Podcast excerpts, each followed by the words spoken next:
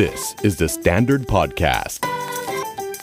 สวัสดีค่ะ จุนจูนพัชชาภูลพิริยะค่ะ และนี่คือรายการ New Year New You My First Time พอดแคสต์ที่จะทำให้ปณิธานปีใหม่ของคุณเป็นจริง เพราะปณิธานปีใหม่จะสำเร็จได้ ต้องเริ่มจากการมีครั้งแรก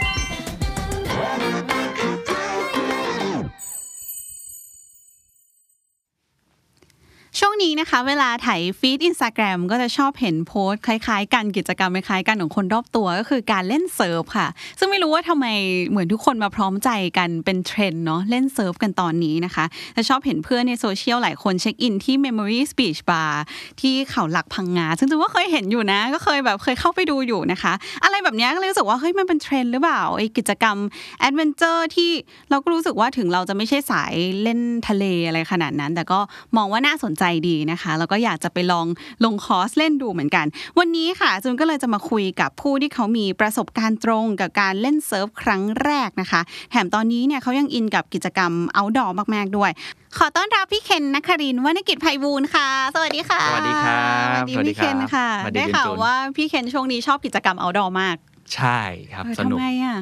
มันเบื่อครับเว ลา work from home มันอยู่แต่บ้าน อ่าๆๆ แล้วก็ซะส่วนตัวก็คือ อันนี้อาจจะแบบเป็นเรื่องที่พี่ว่าคนอายุประมาณพี่จะรู้สึก ค่ะ มันพออายุประมาณ 30 ขึ้นมา แล้วก็ทำงานหนัก แล้วมันก็เริ่มเห็นความสำเร็จอะไรบ้างเนี่ยครับ เราเริ่มอยากหากิจกรรมอย่างอื่นที่ทำให้เราได้ได้หลีกหนีจากงานอ่ะ เข้าใจ คือไม่งั้นเราก็จะดูหนังฟังเพลงอ่านหนังสืออ มๆ สุดท้ายมันก็ยังเกี่ยวกับงานของเราอยู่ดี อือฮึ มันคือเป็นการพักผ่อนแบบปกติอะ อือหื เราอยากหากิจกรรมที่มันฉีกไปเลยที่แบบเราสามารถเริ่มต้นอะไรใหม่ อืม ได้ ค่ะ ๆ ซึ่งมันก็คือการแบบออกกำลังกายรูปแบบใหม่ ๆ อื่น อืม ๆ ก็เลยรู้สึกว่า เอ้ยอยากพาตัวเองไปหากิจกรรมที่ไม่ต้องใช้อะไรเลยความคิดที่เคยมี แต่ว่าเริ่มต้นเหมือนเป็นเด็กเด็กเกิดใหม่ขึ้นมาเลย อืม ก็เลยก็เลยสนใจกีฬาพวก outdoor อะไรต่างๆ เป็น พ ส วนี้ กิลใหม่ไปเลย ใช่ แล้วมันมีความแบบเปิดโล่งด้วยเนาะ ใช่ ความ ใช่ เป็น outdoor บางอย่างมันแบบแอดเวนเจอร์อะไร มันเป็น อย่างงี้ย มันเป็นแบบเขาเรียกอะไร beginner mind อะ ม คือคือเริ่มเริ่มต้นใหม่ทุกอย่างแบบ อืม ไม่ว่าเราจะมีอะไรพื้นอะไรมาก่อน ถ้าเกิดเราเล่นกีฬาประเภทเนี้ยเราต้องเริ่มใหม่หมดเลย มๆๆ มันไม่เหมือนฟุตบอลไม่เหมือนบาสที่เรามีทักษะอยู่แล้ว อ่า เข้าใจเพราะไม่ได้มีสอนในโรงเรียนอะไรอย่าง อ่า เงี้ยเนาะ ใช่ใช่อีกอย่างหนึ่งก็คืออยากอยู่ใกล้ธรรมชาติ อ่า อยากอยู่กีฬาที่แบบมัน outdoor มันได้ไปสัมผัสธรรมชาติอยู่ห่างจากมือถืออ อืม ก็ก็เลยเริ่มมาสนใจ อืมแต่ก่อนที่จะไปพูดกันถึงเรื่องเล่นเซิร์ฟอะค่ะพี่เคนหนูเห็นพี่เคนเล่นอันหนึ่ง ครับ ในแล้วก็มีเพื่อนหนูเล่นอีกหลายคนเลยนะ แล้ว อืม ชอบลงเป็นวิดีโอใน Instagram ตอนแรกหนูเข้าใจว่ามันคือสเก็ตบอร์ด ครับ เออเพราะว่ามันเหมือนหน้าตาคล้ายๆกันเนาะเป็นบอร์ดแล้วก็ขึ้นไปยืน อืม แล้วก็มีความไถ่ไถ่ไปมา อะไรอย่างเงี้ยนึบิดกๆออกปะ บิดๆ เออบิดบิดๆไปมาแล้วก็มันคืออะไรวะเพราะตอนแรกเห็นรอบแรกไม่ไม่สงสัยหรอกเราจะเริ่มเห็นเพื่อนหลาย ๆ คนลงลงลงเหมือนกันอะไรอย่างเงี้ยแล้วเห็นพี่เคนเล่นด้วยมันคืออะไรคะ มันเขาเรียกว่าเซิร์ฟสเก็ต เซิร์ฟสเก็ต ครับ เอ๊ะมันเหมือนเซิร์ฟผสมกับสเก็ตบอร์ดหรือเป อ่า ล่า ใช่ใช่ อ่า จะว่าอย่างนั้นก็ได้ อ่า ก็คือเอาสองอย่างมาผสมกัน ทำไมอยู่ดีมันฮิตอะพี่เคนแล้วมันคืออะไรแบบให้พี่เคนลอง จริง ๆเล่ในให้ ต่าง ฟั ป ห ระ น่อย เทศพี่ก็เพิ่งเพิ่งมารู้เหมือนกันนะ ค่ะ ว่ามันก็ฮิตมาระดับหนึ่งอยู่แล้ว อืม จริง ๆ แล้วกีฬาประเภทนี้ต้องเข้าใจก่อนว่ามันเริ่มมาจากเซิร์ฟบอร์ดก่อน ก็คือเซิร์ฟวิ่งเล่น ค่ะ ในในโต้คลื่นปกติ ซึ่งอันนี้ในประเทศไทยก็เพิ่งมาฮิตไม่นาน เพราะว่า อืม เราเพิ่งค้นพบว่ามันมีคลื่นที่เล่นได้ด้วย ใน อ๋อ ภูเก็ตอะไรต่างๆ แต่ก่อนหน้านี้มันไม่ค่อยมี อ่าฮะ อ่ะพอมันเริ่มมาฮิตในระยะหนึ่งเนี่ย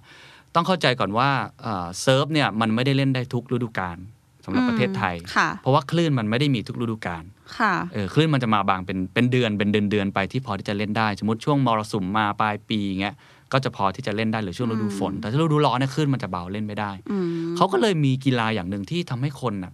ไม่ได้เล่นในทะเลแต่ได้ซ้อมอ่ะ อ่าอ่อ่ เพราะว่าจริง ๆ วิธีการเล่นเซิร์ฟบอร์ดเนี่ยมันมันต้องใช้ทักษะเยอะ อื ถูกไหมครับเขาก็เลยมีกีฬาที่ชื่อว่าเซิร์ฟสเก็ต อืม ก็คือเอาบอร์ดนั้นนะมาจำลองเล่นบนบกเขาเลยเรียกว่าโต้คลื่นบก โตคลื่นโอ้มันมีชื่อภาษาไทย อ่ะ ด้วย มีเขามีชื่อเขา โต ว่า คลื่นบก โต โอเค คลื่นบกเพื่อให้คนที่ไม่มีโอกาสไปทะเล ค่ะ หรือว่าไม่มีโอกาสได้ไปเนี่ยเล่นเซิร์ฟจริงๆเนี่ยสามารถที่จะซ้อมอยู่ที่บ้านได้ อืม จริง ๆ เป้าหมายเท่าที่พี่เข้าใจนะ คืออ ม แบบนี้ก่อน เพราะฉะนั้นมันก็เลยเริ่มฮิตขึ้นมาเพราะว่าหนึ่งก็คือคนเล่นเซิร์ฟก็เยอะ ค่ะ เอ่อเคยมีมีข่าวบอกผมว่าคนไปเรียนเซิร์ฟเนี่ยนะครับที่ที่อ่า memory beach อะ ค่ะ ที่พังงาเขาหลัก ค่ะ ที่เขาสอนกันเนี่ยปีเนี้ยปี 2020 ที่ผ่านมานะคนลงเรียนไปแสนกว่าคน แสนกว่าคน ทำไมทุกคนพร้อมใจกันไปทำสิ่งเดียวกัน อันนี้ผมพี่ว่ามันว่าง คือหมายถึง เหตุ ว่า ผ ค ล น คล้ายๆกัน คนไปต่างประเทศไม่ได้ ถูกไหมเราโดนปิด อ๋อ ปิดไม่ให้ออกนอกประเทศ เราก็เลยหากิจกรรมทำอันนี้คือ ม ทั่วๆไป อืม เขาก็เลย อืม หากิจกรรมทำก็ไปไปลงเอยที่ที่เซิร์ฟวิ่ง ค่ะ สมมติไปลงเอยที่เซิร์ฟวิ่งเนี่ยเราคิดภาพว่าพอฤดูกาลของประเทศไทยมันหมดเนี่ยถ้าอยู่ต่างประเทศมันอาจจะได้นะฮาวายออสเตรเลียอาจจะพอเล่นได้ใช่ไหมแต่อยู่เมืองไทยมันไม่มีให้เล่น อืม แล้วกรุงเทพมันก็ไม่ได้อยู่ใกล้ไอ้พื้นที่ที่มีคลื่นเขาก็เลยเฮ้ยมันมีเซิร์ฟสเก็ตนี่หว่า อืม แล้วมันก็ดูเอาภาพผู้นำตรงมันก็ดูสนุก มันดูมี อืม ไลฟ์สไตล์ อืม แล้วพี่เท่าที่พี่เข้าใจก็คือมันมีแก๊งแบบแก๊งแบบแฟชั่นอ่ะ อ๋อา คุณวิกธีรัตน์คุณ อ๋อ พลอย เอ ห อ อ พี่พลอ วั ย ง ก็เล่น พวกเนี้ยก็ ใช่ จะ ไหม เป็น มั คนที่เขา แบบ นำเทรนด์อยู่แล้ว อ่า ได้ข่าวว่าพี่วิกนี่เขาจริงจังมากนำเข้าบอร์ดอะไรมาขายเลย อ๋อ แล้วเขาก็เล่นจริงจังมา ค่ะ ก มันก็เลยมาผสมกันว่าคนอยากไปเล่นเซิร์ฟแล้วมันไม่ได้ไป อื ใช่ไหมแล้วมาซ้อมเป็นเซิร์ฟสเก็ตอ้าวแล้วมันก็สนุกด้วยตัวมันเองด้วย อืม แล้วมันก็ไม่เหมือนกับสเก็ตบอร์ดด้วย แล้วมันก็มีความแฟชั่นไลฟ์สไตล์ด้วย มันก็เลยรวมๆกันก็เลยเป็นเป็นเทรนด์ขึ้นมา อืมซึ่งไอตัวไอตัวเซิร์ฟสเกตไอตัวอุปกรณ์มันนะคะ ก็คือเหมือนดีไซน์มาไม่ได้เหมือนสเก็ตบอร์ดทั่วไปด้วย ไม่เหมือน เพื่อฝึกไอเจ้าสิ่งนี้เลยเลยใช่ไหม ใช่ พูดง่ายๆ คือถ้าเกิดว่าเป็นสเก็ตบอร์ดทั่วๆไปเนี่ย มันจะเพนเพลนล้อมันจะหมุนไม่ได้มาก อ่ แต่ถ้าเกิดเซิร์ฟสเก็ตมันจะมีสปริงอยู่ข้างใต้ ค่ะ ที่แค่เราโยกตัวโยกซ้ายขวา หรืออ ม บิดตัวนิดนึงแล้วบอร์ดมันพลิกอ่ะ มันสามารถหมุนไปหมุนมาได้ อ๋อ เพราะฉะนั้นมันเลยทำให้เวลาเราจะเคลื่อนที่ไปข้างหน้า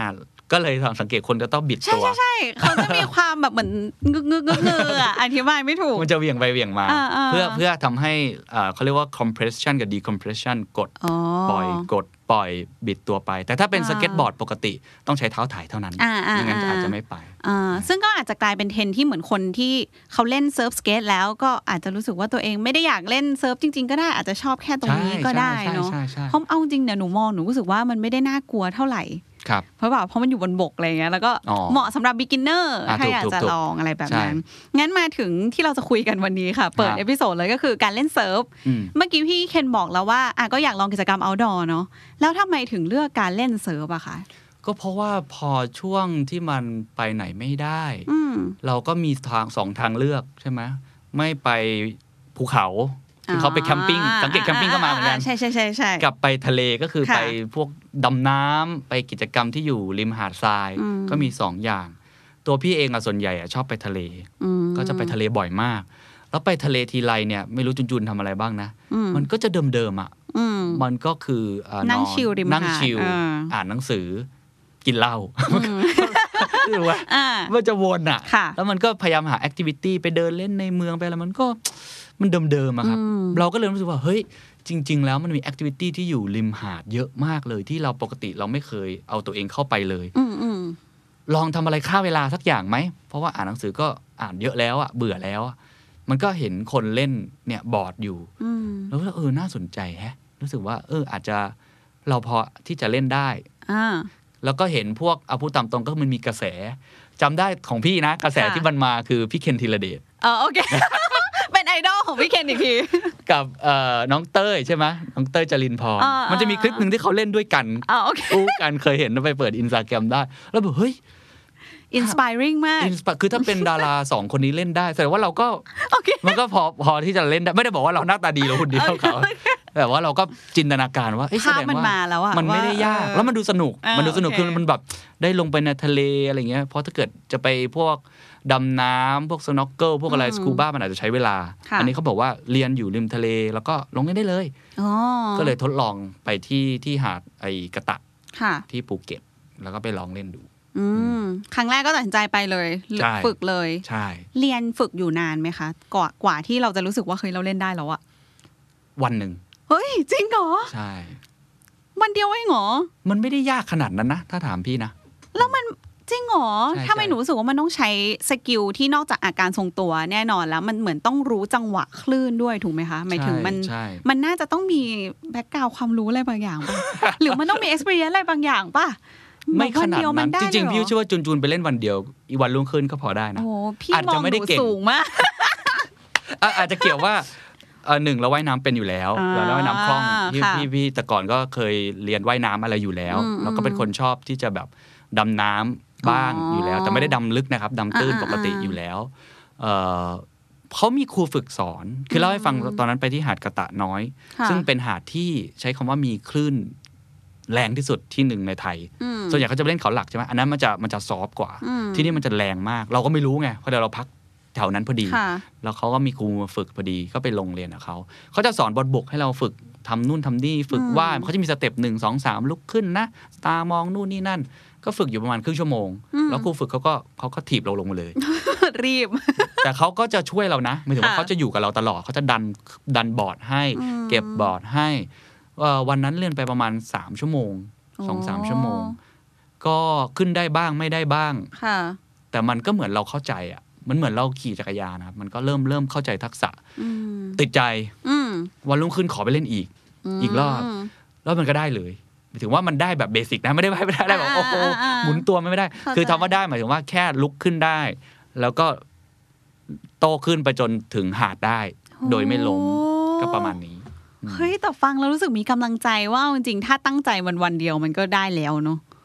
ที่ว่าหลายคนได้นะ หลายคนขึ้นครั้งแรกได้เลยก็มี อื ไม่จริงๆมันมันเป็นทักษะพื้นฐานของมนุษย์อะในการทรงตัวในการลุก พี่กดดันเลยถ้าหนูลองแล้วไม่ได้ขึ้นมา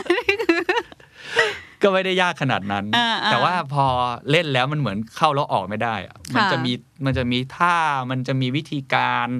อย่างสมมุติว่าตอนแรกเราไปแล้วมันเรามีครูฝึกใช่ไหมตอนหลังอ่ะเราไปเล่นเองเราจะไม่มีครูฝึก อื มันก็จะไม่มีคนที่แบบดันบอร์ดให้เรา หาขึ้นให้เราว่าอ่ะลุกเลยครับ ไม่มีคนที่ไหว้ให้เรา เราต้องไหว้หาขึ้นเองลุกเอง อืม อันนี้ก็จะก็จะยากขึ้นแอดวานแต่ถ้า อืม ถามว่าเอาแค่ลุกขึ้นมาแล้วทรงตัวเล่นไปกับคลื่นอ่ะ คิดว่าจริง ๆ มันไม่ได้ไม่ได้ยากขนาดนั้นนะ อื สำห ม รับ อืมอืมงั้นฟังถึงตรงนี้คนฟังอาจจะรู้สึกสนใจแล้วอยากจะลองเล่นเซิร์ฟดูแล้วอะค่ะ อืม อยากจะถามพี่เคนละกันในฐานะคนที่ก็เพิ่งฝึกเล่นเซิร์ฟครั้งแรกมาไม่นานเนาะว่า เราควรจะเตรียมตัวเตรียมใจยังไงบ้าง เอาหลาย ๆ มุมก็ได้ค่ะ เช่นแบบอ่าร่างกาย ต้องต้องเคยมีพื้นฐานว่ายน้ำก่อนไหมอะไรยังไง อืม หรือด้านจิตใจ